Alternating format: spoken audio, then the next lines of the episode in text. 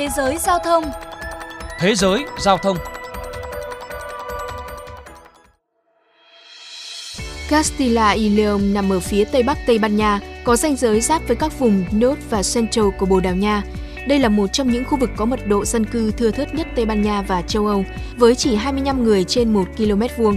Khoảng 90% dân số ở Castilla y León sống trong các thị trấn có dưới 1.000 dân.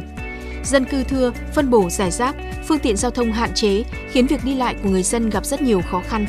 Phóng viên James Valache của đài Euronews thông tin.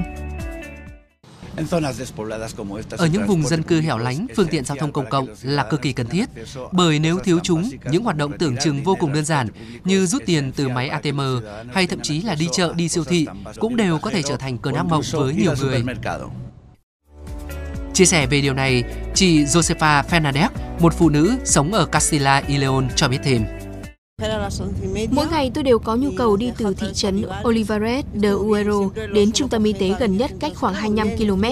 Tuy nhiên không có dịch vụ xe buýt nào kết nối ngôi làng có 300 người dân của tôi với các trung tâm đô thị lớn. Để giải quyết nhu cầu đi lại cho người dân, chính quyền khu vực Castilla y León ra mắt dịch vụ giao thông công cộng theo yêu cầu. Theo đó, hành khách có thể đặt chuyến đi của mình qua điện thoại hoặc đăng ký trước trên trang web trực tuyến Dịch vụ này đang không chỉ mang đến sự tiện lợi mà còn trở thành phao cứu sinh đối với cộng đồng dân cư thưa thớt, giúp nhiều người có thể tiếp cận các dịch vụ thiết yếu bất kể là họ sống ở đâu. Kể từ khi xuất hiện những chiếc xe buýt theo yêu cầu, Josefa Fernandez cảm thấy cuộc sống như thay đổi hẳn. Thành thật mà nói, phương tiện này hoạt động rất tốt. Tôi cảm thấy rất vui và hạnh phúc. Xe thường đón chúng tôi lúc 11 giờ 30, sau đó đưa trở lại Olivares. Tôi thường sử dụng phương tiện này để đến trung tâm y tế. Thành công của Castilla y León đang thu hút sự chú ý của nhiều khu vực khác ở Tây Ban Nha và một số nước châu Âu mong muốn tìm kiếm phương tiện giao thông hiệu quả hơn. Không giống như những chiếc xe buýt thông thường, do lượng hành khách ít hơn và nguồn lực hạn chế, buýt theo yêu cầu có các tuyến đường khác nhau và tránh các điểm dừng không cần thiết. Trong bối cảnh giao thông vận tải chiếm 1 phần tư lượng phát thải khí nhà kính và tiêu thụ khoảng 70% tổng lượng dầu, giao thông công cộng theo yêu cầu còn được xem là giải pháp hiệu quả giúp giảm lượng khí thải carbon Bà Maria González Coran, Ủy viên Hội đồng Giao thông Castilla y León cho biết.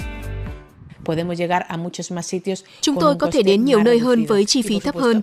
Tất nhiên, điều đó còn có lợi cho môi trường vì nếu xe không phải đi qua những đoạn đường không cần thiết, thì lượng khí thải ra môi trường sẽ thấp hơn. Không chỉ Tây Ban Nha, trước đó dịch vụ giao thông công cộng theo yêu cầu được triển khai tại xứ Wales đã lập tức gây được tiếng vang. Trong vòng 5 tuần, số lượng hành khách tăng 150% và trong 12 tháng đầu tiên, phục vụ được tới 50.000 chuyến. Đáng nói, gần 10% hành khách đi xe là những người trước đây chưa bao giờ sử dụng giao thông công cộng. Một nghiên cứu về giao thông công cộng theo yêu cầu cho thấy, ở khu vực đô thị có 1 triệu dân, việc tổng hợp các chuyến đi có thể giảm các tác động bất lợi đến sức khỏe môi trường và các tác động bất lợi khác của ô tô từ 50 đến 70%. Nếu thu hút được hành khách và triển khai trên phạm vi rộng, Dịch vụ này còn có thể hoạt động độc lập mà không cần nhận trợ cấp từ chính quyền.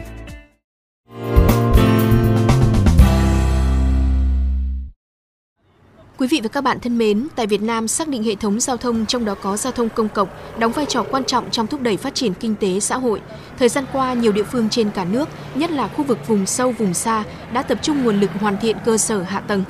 Theo Bộ Giao thông Vận tải, việc phát triển hệ thống vận tải khách công cộng đã và đang đạt được những kết quả bước đầu.